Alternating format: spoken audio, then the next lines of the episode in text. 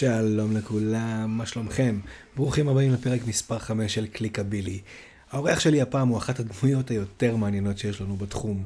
אדם מלא ניגודים וסתירות, חדור מוטיבציה ברמה אחרת לגמרי, מנהל קהילות, מנהל בית ספר, יזם, חיית וורדפרס ומשווק מהחלל. קבלו את אוהב ציון. מה העניינים, אוהב ציון? מה שלומך, אחי היקר יואל? בסדר גמור, הכל טוב אחי? וואלה. יופי. קודם כל, אחי, רוצה להגיד לך שאני מאוד שמח שאתה עושה איתי את הפרק הזה. יש לנו המון דברים לדבר, איתה, לדבר עליהם. נצא לדרך? יוצאים לדרך ב-360 קמ"ש. אה, בוא, בוא נתחיל קצת מההתחלה, אחי. אני חושב שהסיפור שלך הוא אחד מהסיפורים היותר מעניינים שלי יצא להתקל בהם uh, בתחום הזה. Uh, באת ממקום אחר לגמרי בכלל, היית מאבטח, עד שהחלטת שאתה לוקח את החיים שלך בידיים ו... ולא הסתכלת לאחורה שנייה. בוא תספר קצת מה, מה היה שם. אני חושב שהמקום צר מלהכיל סיפור של 20 שנה, אבל באופן כללי באתי ממקום אה, די אה, נטול רקע, ונכנסתי ב full power לכל הסצנה, ואני עושה הרבה בתחום. יש לי בית ספר בתחום, יש לי hosting company, יש לנו סטארט-אפ, יש לנו קהילות מטורפות באינטרנט שאנחנו מטפחים כבר שנים. שהן מבססות לנו עסקים פיזיים מטורפים, אה, ועיקר ההתמחות שלי זה digital marketing, conversion rate optimization, e-commerce, ולעשות כסף מהאינטרנט. אנחנו תכף אה, ניגע באמת בכל הדברים האלה, אה, אבל אני כן רוצה קצת להתעכב, אתה יודע, על ה... אנחנו לא, לא נלך עכשיו 20 שנה אחורה, אבל בוא תספר ככה למי שמאזין ובאמת לא נמצא בתחום, אבל כן רוצה להתחיל להיכנס, מה בעצם עשית שהביא אותך לאיפה שהגעת? זאת אומרת, הלכת ללמוד קוד, הלכת ללמוד פייסבוק, הלכת ללמוד PPC? למדתי באוניברסיטה ספרות ופילוסופיה, לנשמה. אוקיי. מספרות ופילוסופיה אי אפשר להתפרנס, הייתי מתדלק, הייתי מאבטח. משכורות גרועות פלוס עם שתי ילדים בבית, ואתה צריך לעשות שינוי מהחלל. הסתכלתי על המציאות, ראיתי שיש טונות כסף ב digital marketing ובעולם ההייטק, ונכנסתי לשם ב full power, אבל... זה שאני הצלחתי לא אומר שזה יכול לקרות לכל אחד, קרעתי את התחת שלי, אתה יודע, אתה רואה מה אני עושה, שנים, אני כן. משקיע בלי הפסקה, זה לימודים. מי שרוצה להצליח, זה פונקציה רק של לימודים אינסופיים, וגם digital marketing זה עולם שלם להצליח, זה ליצור תוכן כל הזמן, ליצור קהילות, ליצור באז, ליצור talking, engagement, you know. לגמרי. בוא נדבר קצת על הבית ספר. מאיפה באה היוזמה הזאת בכלל? בדיוק היום העליתי בבוקר לייב uh, בנושא.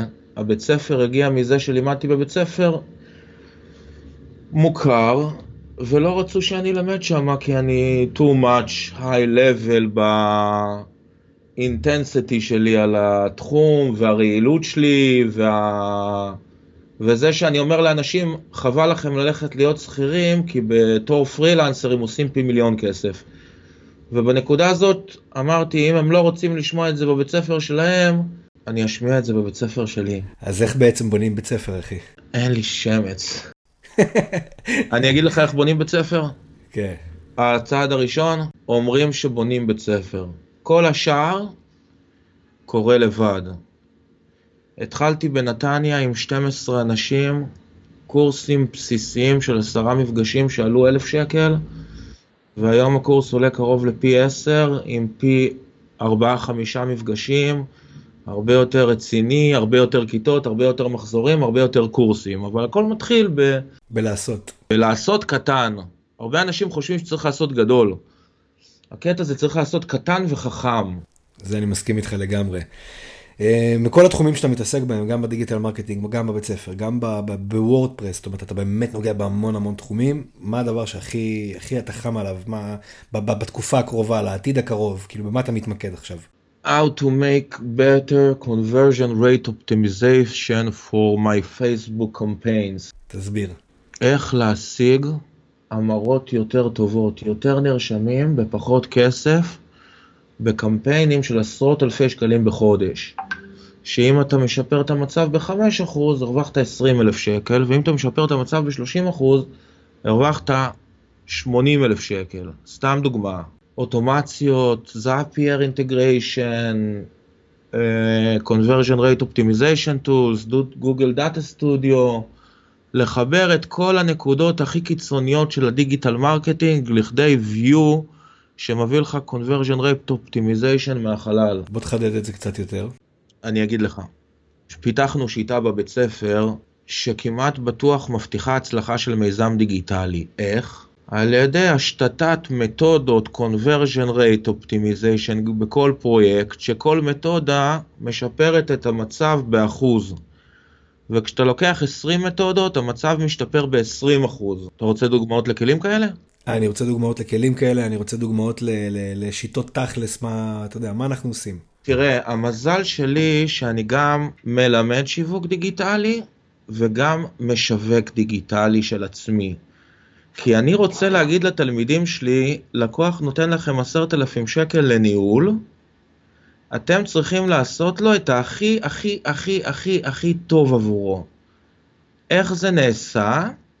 על ידי הטמעת סופר טכנולוגיות בקמפיינים כמו זאפייר אינטגריישן ו custom audiences ומשיכת ל Data Studio של כל המידע לקבלת view מדויק ואופטימיזציה של הקהלים נונסטופ דרך Google Data Studio עם אינטגרציות ל Mailchimp, למערכות בוטים, ל WooCommerce, ל forms באתר, יש view מאוד ברור שיכול לספק לנו actionables insights לגבי ה-growth hacking של המיזם.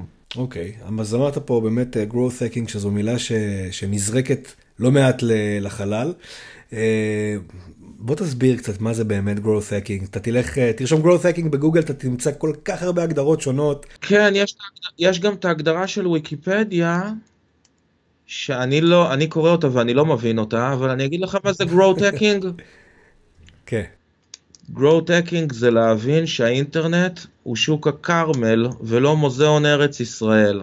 אוקיי. Okay. זאת אומרת שבשוק, איך, על, איך הבסטות משיגות אה, קליינטים? מי שצועק הכי חזק. בדיוק. אז איך אתה צועק באינטרנט הכי חזק? על ידי מוצר מעולה, אסטרטגיה תוכן מהחלל וכלים טכנולוגיים שמעלים את ההמרות בטירוף. אוקיי. מה קורה אם עכשיו אנחנו... אני טועה? לא, לא, אני, אני מסכים איתך. אתה, אתה המומחה. בוא אני אשאל אותך בשאלה כזאת. אני אגיד לך למה אנחנו מלמדים את השיטה הזאת? כן. יש לנו בית תוכנה שדרכו אנחנו בודקים את כל מה שאנחנו מלמדים ורואים כל הזמן שזה המצב.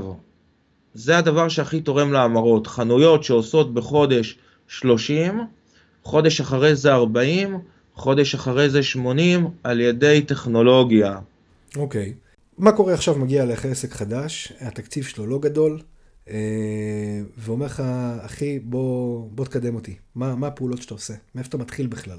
הכל מתחיל באתר מהחלל שמחובר לאין סוף מערכות אינטגרטיביות שקשורות ל-conversion rate optimization כמו זופים, פופטין, פייסבוק מסנג'ר, אינסטגרם API, זופים, מיליון מערכות מקונפגות ברמות הכי גבוהות שכבר out of the box עושות המרות מהחלל, רק תביא את הטראפיק.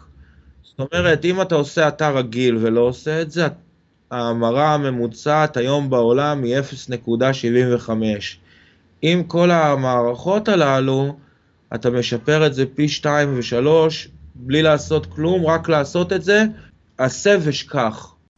מעניין, אבל איך אתה מביא את הטראפיק הזה? תלוי בפרויקט, או ממומן, או פייסבוק או גוגל. אין, אין יכולת היום לברוח מממומן. מי שחושב שהוא לא יכול להשקיע בממומן, הוא משול לאחד שחושב שאם הוא יוציא את הבטריה מהשעון, הזמן ייעצר. זה לא עובד ככה. אני לגמרי איתך, וזאת נקודה שאני כן אשמח שנתעכב עליה. אנחנו ערים ויודעים על כל השינויים האורגניים כביכול ש... שקורים, חשיפה, ביריד... הירידה בחשיפה וכל היוצא בכך. מגיע לך לקוח, התקציב שלו הוא 1,500 שקל לחודש, זה עסק קטן. מה אתה יכול לעשות איתו בכלל? מה אני יכול לעשות איתו? כן. מקים לו מודעה אחת ומשגר אותה. תראה מה אני עושה, יש לי שיטה. אני אגיד לכם את השיטה שלי, ואולי הרבה digital marketers ייקחו השראה מהשיטה שלי. אנחנו רוצים הרי לקוחות שמבזבזים הרבה כסף במערכת הפרסום, נכון? נכון. מצד שני, אנחנו רוצים לדעת שאנחנו לא מוכרים פייק ניוז. לגמרי. התחום שלנו מלא בשרלטנים ופייק ניוזרים.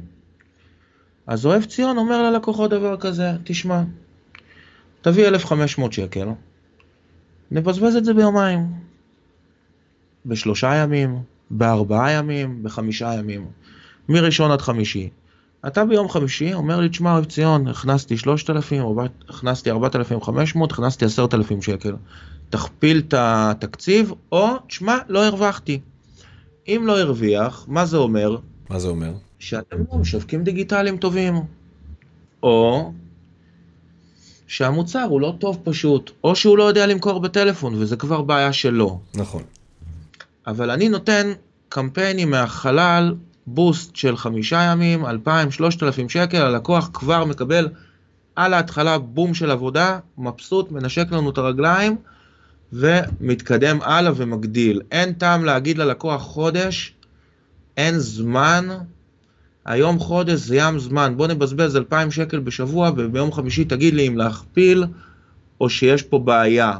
אוקיי, זו נקודה שהיא מעניינת, אבל אה, גם אתה בטוח יודע שאתה יודע, זה שעכשיו אה, הקמת עמוד חדש ו- וחשבון מודעות והתחלת להריץ פרסום, זה שאתה שם עכשיו 2,000 שקל על, על מוצר ש... או, או עסק שאף אחד לא באמת מכיר אותו, לא בהכרח יבטיח לך תוצאות, כי אתה צריך לרכוש את אמון ה... הלקוח שרואה את זה. אתה לא צריך לרכוש שום אמון, צריך להיות לך מוצר טוב, וזהו, ו copy טוב, וגם אם אתה חדש, יקנו ממך. כי אם המסר שלך אמין, ויש לך testimonials אולי, וה copy חייב להיות אמין. הוא לא יכול להיות פרסומת, נכון. הוא חייב להיות storytelling. כשאתה עושה פרסומת, אנשים ישר נרתעים.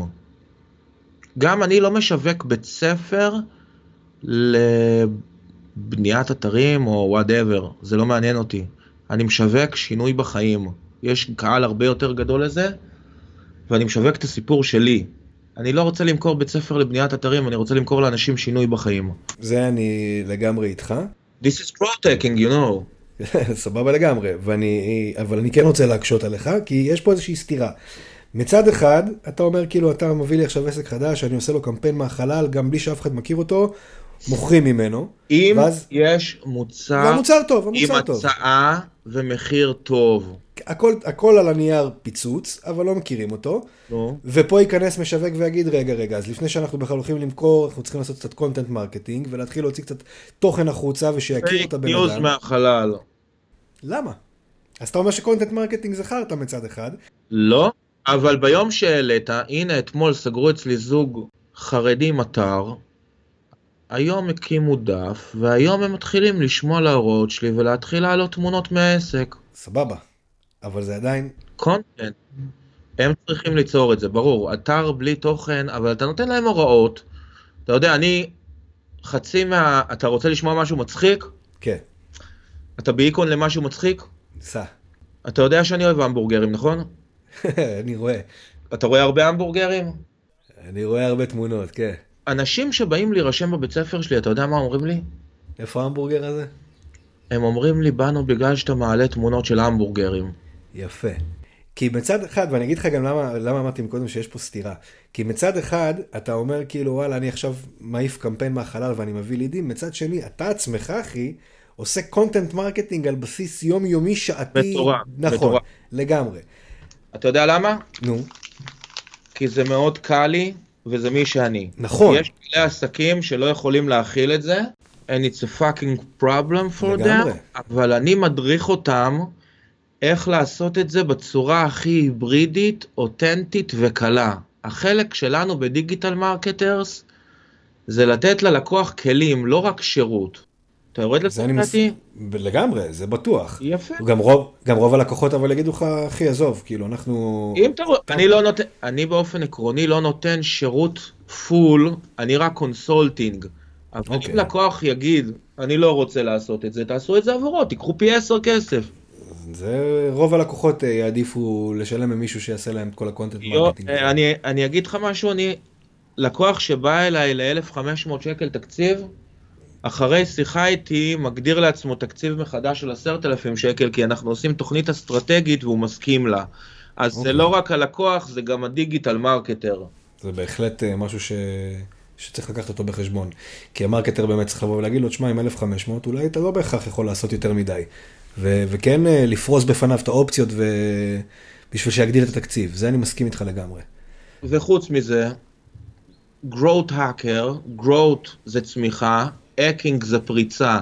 אם אתה לא מיוצ... מייצר מ-1,500 שקל תקציב 15,000 שקל, משמע 1,000 אחוז ROI, you are not a growth hacker, you are just a digital marketer. אוקיי, okay, אז בוא תסביר את ההבדלים עכשיו ביניהם. כי זה, אתה יודע, יהיו הרבה אנשים שיקשיבו ו...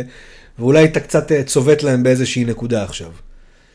אפשר להביא שינוי עם SEO ועם PPC ועם Facebook Ads ועם Lead Generation, אבל זו צמיחה לינארית, עסקית, בסיסית של העולם הקפיטליסטי. יש היום עולם חדש של סטארט-אפים שעובד על growth אחר, שמתבסס על growth hacking, זאת אומרת צמיחה אנטי-לינארית מ-10 ל-100, מ-100 ל-1000, מ-1000 ל-10,000 ומ-10,000 ל-100,000 יוזרים ומ-100,000 יוזרים למיליון.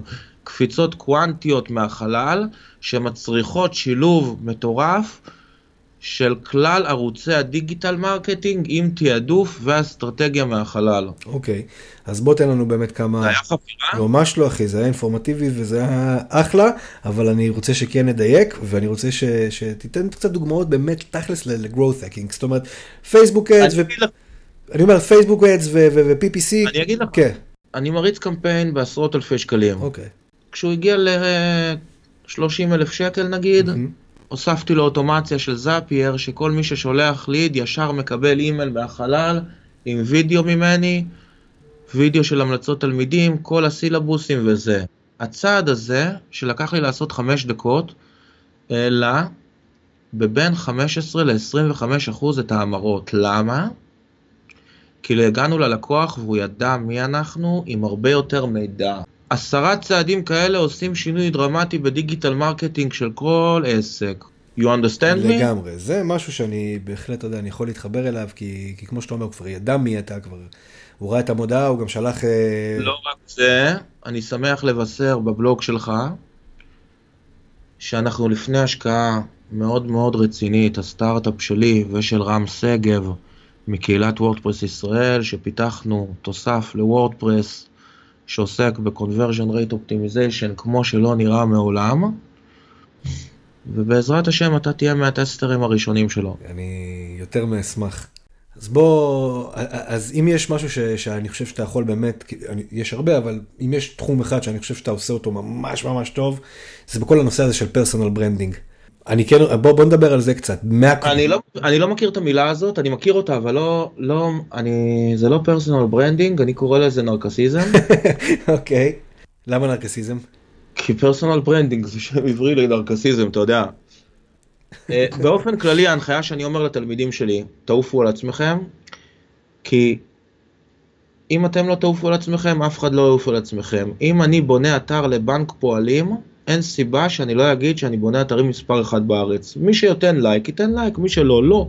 אבל אני חייב למתג את עצמי באופן שאני תופס את עצמי. ישלמו לי הרבה יותר על האתרים שלי, והרבה יותר על ה consulting שלי. אני לא בן אדם פלצן, אני בן אדם מאוד מאוד פשוט שיודע להעריך משהו. זה, זה טיפ שהוא באמת uh, טיפ מהחלל, כי אם יש משהו שהרבה אנשים מתקשים לעשות אותו, זה אותו personal branding, uh, אולי כי הם מרגישים באיזשהו מקום שזה קצת נרקסיזם. Uh, ואני... מה רע בנרקסיזם? אתה יודע, זה הכל תלוי בעיני המתבונן, אני לא חושב שיש בזה משהו רע בכלל, להפך. ותשמע, ובאמת, כאילו, השורה התחתונה היא שבכל מה שקשור לנושא הזה, שזה ש... צריך לצעוק, כמו שאמרת, בדיוק האינטרנט זה, זה, זה, זה לא מוזיאון ישראל, זה, זה שוק הכרמל, אהבתי את האנלוגיה הזאת, ובשביל להתבלט אתה צריך לצעוק, אה, ולא רק ב, ב, בעסק שלך, אלא כאילו לא רק במוצר עצמו. עכשיו אני אתן לך עוד משל על שוק הכרמל. אתה יודע שאני אוהב להסתובב בשווקים. כן. שם אני מנתח איך הכלכלה עובדת. אוקיי. החנויות שהכי לא מצליחות בשוק הכרמל זה חנויות יפות שבאו להתפלצן בתוך השוק. כשאנשים בשוק, הם לא רוצים מוזיאון ארץ ישראל. הרבה עסקים נותנים להתנסות ולא לדבר בגובה העיניים, אבל הם לא מבינים שהם לא באופרה הישראלית, אלא בשוק הכרמל. ואין קונים בשוק הכרמל לפייק ניוז או לאף גבוה. זה, זה משל טוב. תגיד לי רגע, אפרופו נרקסיזם ו personal branding, זה, זה דברים ש, שהתחלת לעשות אותם מתוך מחשבה על זה שזה יביא לך לקוחות, או, או שהתחלת לעשות אותם פשוט כי היה לך כיף? לפתוח את הקבוצות WordPress אי שם לפני, לא יודע, שנתיים, או מתי ש, שהתחלת לפתוח אותם, את כל הקבוצות האלה, זה בא ממחשבה של אני הולך גם לעשות על זה מוניטיזציה מהחלל, או אני, יש לי באופן אישי צורך לפתוח קבוצה כזאת? גם וגם וגם. זאת אומרת שהכל מחושב. הכל מחושב, וגם תשמע, כמו שציינתי, זה מקום העבודה שלנו. כל מה שאני עושה, אני לא מתבייש בזה, אני עושה בשביל להרוויח כסף. אוקיי. Okay. זה העבודה שלי. אני משקיע אין סוף שעות חודשיות בחינם consulting לעשרות אלפי אנשים, אתה יודע, בקהילת WordPress ישראל. כי אני בוחר לעשות את זה. למה? כי החינם הזה מביא מאחוריו הרבה כסף, אז זה בכלל לא עניין של כסף, אלא מתודה מה עושים. אנחנו כל הזמן ביצירת תוכן וקהילות, ניהול קהילות וניהול שיח, זה מאוד חשוב. כשאתה מנהל שיח, יש זרקורים עליך, וכשיש זרקורים עליך, יש זרקורים על העסקים שלך. זה קבוצות, זה קהילות, וברוך השם לפני חמש שנים פתחתי כמה קהילות שגדלו מאוד, וכל הזרקורים הופנו על העסקים שמאחורי הקהילות הללו. זה ככה, אתה יודע מה הולך היום. כן. זה גם עוד טיפ לעשות קהילות, אין מה לעשות, צריך לשבת, לייצר תוכן, engagement, זה מתאים רק למי שאוהב לחפור. אני אוהב לחפור. ותשמע, זה גם עובד לך, זה, אנחנו לא יכולים להתווכח על זה. כן. עכשיו, ועוד משהו שאני אומר לתלמידים שלי, אם היה מוכיח משהו אחר יותר ממיר, היינו עושים משהו אחר. אנחנו תמיד בודקים מה עושים, מה ממיר יותר, אופטימיזציה, ומשנים. למשל, עכשיו אני משנה קצת את האסטרטגיית תוכן שלי למשהו קצת טיפה שונה. למה? כי עשיתי ניתוח של המצב והבנתי איזה כיוון יותר ימיר. תמיד אנחנו באופטימיזציה. תמיד יש מעקב על הדברים, ו- וניתוחים שוטפים, חייב. מאוד, זה growth hacking. אם אתה לא בתוך המטריצה של ה-X וה-Y, אתה לא יכול לשלוט עליה. זה, זה בטוח. יש עוד משהו אחד קטן שאני רוצה לדבר איתך עליו. אמ, כל הנושא הזה של, של פרסום בפייסבוק, כל הנושא של פרסום בפייסבוק, אה, לי יצא לראות בכמה, בכמה מקרים תגובות שלך בכל מיני קבוצות כאלה ואחרות, שאנשים נכנסו לרזולוציה של ניתוחים מבחינת, אה, אתה יודע, תחומי עניין ודברים כאלה, ואתה באת ואמרת להם, חבר'ה, אתם שוברים את הראש יותר מדי, אין לכם מה להוסיף פה עכשיו אלפי interesting, אני את הקמפיינים שלי מפיץ רחב. אז אני אגיד לך את ההתייחסות שלי, כי זה אחד הנושאים שהכי מדברים איתי עליהם. כל עניין הטרגוט זה פייק ניוז אחד גדול, רוצח את קהלי היעד.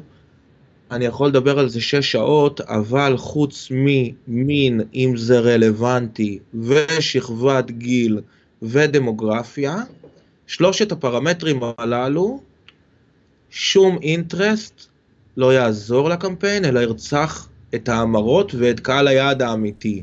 אוקיי, okay, למה? אני מלמד את זה במשך עשרה מפגשים, אבל אני אנסה לצמצם את זה לכדי משל שאני מתחיל את הנושא הזה. בגוגל ישראל ביום חמישי בערב יש 300 חיפושים, אני לא זוכר את המספר המדויק, זה רק משל. אוקיי. Okay. 200, 300 חיפושים על המילה בערב, פיצ, משלוח פיצה. Mm-hmm. עד כאן? כן. Okay. כמה אנשים למעשה אוכלים בערב חמישי פיצה בתל אביב? מניח שיותר מ-300. לפחות 3,000. נכון. זאת אומרת שקהל היעד הוא כמעט תמיד, רובו, לא בקהל המתורגת. אוקיי. Okay. ואיפה שהקהל המתורגת, המריבה גדולה והמחיר יקר. הקהל הגדול לא באינטרסטים שלכם. לתת עוד דוגמה, אה, כן, תן לו דוגמה. אם הייתי רוצה לשווק את הקורסים שלי לפי השיטה הישראלית של תרגותים מהחלל, הייתי צריך להחריג נשים מעל גיל 50, כי זה בכלל לא קהל היעד. אוקיי. אבל מלא אימהות פונות אליי בפרטי, אני רוצה שהבן שלי יבוא ללמוד אצלך, אני רוצה שבעלי יעשה שינוי קריירה. אז למרות שהן לא קהל היעד, הן גורמות להמרות. כנ"ל לגבי פיצה, יהלומים או כל דבר אחר. בוא, בוא אני אנסה רגע לה... לא, אני, אז, זה, זה, תשמע, זה, זה נושא שאתה יודע, כאילו, אני לא חושב ש... ש אני לגמרי מבין את הצד שלך, ו, ו, ואתה לא היחיד שאומר את הדברים האלה, אה, אבל יש גם את הצד השני של המתרס, כי בוא, בוא נגיד שעכשיו אתה... אתה צודק, בהחלט יש צד שני של תרגות כבד מתי היו. כשיש לך תקציבי ענק, אתה לא יכול, כי אתה, אתה לא, לא יהיה לך אפשרות להוציא כסף על קהל כזה קטן. כשיש לך תקציבים של מעל 50 בחודש, אתה לא יכול להכניס תחומי עניין, כי הקמפיינים לא יזוזו. אולי אתה לא בסקאלה הזאת, אבל זו הסיטואציה. זו המטרה שלנו גם, להגיע לסקאלות כאלה. ברור, it. ברור. אוקיי, אבל יש לך עכשיו נניח אה, עסק למוצרי תינוקות, וזה קהל, ואנחנו מדברים פה על תקציב מאוד מאוד גדול, אוקיי? אבל יש פה אפשרות לטרגט אה, אימהות, זה לא בעיה. אבל גם, אבל גם האבא רלוונטי. אז תטרגט האבא, בדיוק מה שאמרתי, זה רלוונטי. כן, אבל אתה לא בהכרח תגיע ל- ל- ל- ל- לכל הקהל שהוא רלוונטי שלך, זאת אומרת, אתה תשרוף הרבה תקציב גם על מישהו שהוא לא רלוונטי. כן, אבל בעזרת, לפי. אבל בעזרת custom audiences אתה יכול תוך שבועיים לעשות אופטימיזציה אוטומטית על הקהלים ולדעת מי הכי רלוונטי אליך ורק על ידי הטקטיקה הזו של, של התחלה מאוד מאוד רחבה ואופטימיזציה על המיליונים הללו, רק ככה אפשר לעשות אופטימיזציה. אם אתה מתחיל קטן, גם רצחת את קהל היעד וגם אין לך אפשרות לדעת על ידי חיתוכים של custom audiences מי הכי ממיר, כי מלכתחילה רצחת את רוב האוכלוסייה. זה, זה משהו שאני חושב ש- שיזעזע קצת את מי שמקשיב, או לפחות חלק מהאנשים, אה, ו- ולחיוב, כי זאת בהחלט אסטרטגיה ש- ששווה לשקול אותה. אבל אתה נו. יודע מה אני שמח? שאומר את זה בן אדם שחווה 800 אחוז ROI. בין 600 ל-800 תלוי באיזה אה, תאריך של החודש. אנחנו שואפים לאלף. אני בטוח גם שאתה תגיע לזה. אה, אבל תשמע, זה, זה נושא שהוא באמת מעניין, כי אתה יודע, מצד אחד אנחנו רואים לא מעט אה, התלבטויות בחפירות של אה, איזה תחומי עניין, ואת מי לטרגט ואת מי לא, כי זה קצת נראה לנו הזוי לבוא ולעשות גיל, מגדר ולא יודע, תגיד לי, נראה לך שמישהו מקריית שמונה היה בא לקורס בתל אביב? לא. לא, נכון. אבל ניר לוי, אחד ממקדמי האתרים הכי גדולים בארץ, תלמיד שלי הגיע כל יום ראשון מקריית שמונה. אבל זה כנראה בגלל שהוא מכיר אותך. זה לא משנה. זה רק אומר שאנשים יגיעו מקריית שמונה. כי הם ייחשפו לפרסומת, יגיעו לפרופיל האישי שלי, שבו אני משדר את הקורסים שלי ויתרשמו. אחד הגרו טקינגים הכי גדולים, זה שילוב של קמפיין ממומן, והגבה שלו עם הפרטי, והתחברות ללקוחות פוטנציאליים, בקמפיין עם הפרופיל האישי שלך. בגלל זה, אני כל הזמן בשיווק. ו- וזה, ולפה רציתי להגיע איתך. וזה זה בדיוק המשפך הזה, ש, שיעשה סדר למי שיקשיב לנו. כי אתה יודע, אם אנחנו נבוא ונגיד לאנשים, אה, תעשו קמפיין ואל תשימו תחומי עניין, רק שימו גיל ו- ו- ומגדר, יחשבו שאנחנו משוגעים. אבל כשאתה יורד לרזולוציה הזאת, ואתה מסביר את ההיגיון מאחורי הדברים, ועל קהלים, ועל גודל, ועל כל המשפך, שמהקמפיין הוא מגיע אליך לפרופיל, ומהפרופיל הוא מגיע ל... אתה רוצה יודע, לשלב הבא? משהו, יואל? נו, Uh, היום בעזרת תפעול נכון של פרופיל המפרסם במעורבות שלו בקמפיין, אפשר להכפיל את ההמרות. מה זאת אומרת? זאת אומרת שאם אני מפעיל קמפיין ומקבל לידים, אז יש המרות של X, אבל אם אני בקמפיין מקבל לידים ומתקשר עם האנשים במודעה בפרטי, ההמרות מכפילות את עצמם במקום. למה? כי יש מישהו מעורב, איש שיווק בתוך התהליך. כל הזמן. זאת אומרת שאתה לא, אתה לא עובד בשיטה של כאילו, אוקיי, הבאתי לידים, שולח אותם ללקוח, שהם יתמודדו. יש פה, אין לי לקוחות, אני משווק רק את עצמי ועוד מקרי קיצון מאוד מאוד רציניים של אנשים שאני מתאר לעצמי שאני יכול לעזור להם. ברמה התאורטית אני מדבר. אבל כשלקוח מגיע אליי כבעל עסק, כליד, אני גם פונה אליו בפייסבוק, אומר לו נעים מאוד, אני אוהב ציון, בעל העסק. אתה מוזמן להיות חבר שלי, אני משדר כל הזמן מהקורסים, תתרשם, אני פה זמין לכל שאלה. רק הפעולה האוטומטית הזאת, אגב, היא יכולה להיות full automated על ידי צ'טבוט, כן. לא לפרופיל הפרטי, גם לפרופיל הפרטי יש אה, זה, רק הפעולה הפשוטה הזאת מכפילה המרות בכל קמפיין לידים. אין ספק שפרסונליזציה... זה לא פרסונליזציה, זה שירות ומכירות אונליין בשנייה שהוא מגיע. וזה גם פרסונליזציה, כי הוא מגיע לבעל העסק. נכון. אתה יודע, זה כמו שאנחנו אוהבים לראות שאם יש איזשהו אה, משבר אינטרנטי, אז שמישהו אה, עם תפקיד רם אה, עונה ומגיב ללקוחות ולא עוד איזשהו נציג דיגיטל ממשרד שמחר כבר לא, לא קשור לעסק. זאת אומרת, יש משהו בטאץ' האישי הזה שלגמרי משנה את כל התמונה. בהחלט. אחי, יש לך עוד משהו שאתה רוצה לדבר עליו ככה לפני שאנחנו מסיימים? כן. קהילות בפייסבוק מקום מצוין לפעילות, אבל מה, נהיה עכשיו שבטים שבטים של קהילות. מקצועני זה, מקצועני זה, וורדפרס זה, וורדפרס זה, ונהיה ממש כאילו כמו ביתר ירושלים ומכבי חיפה.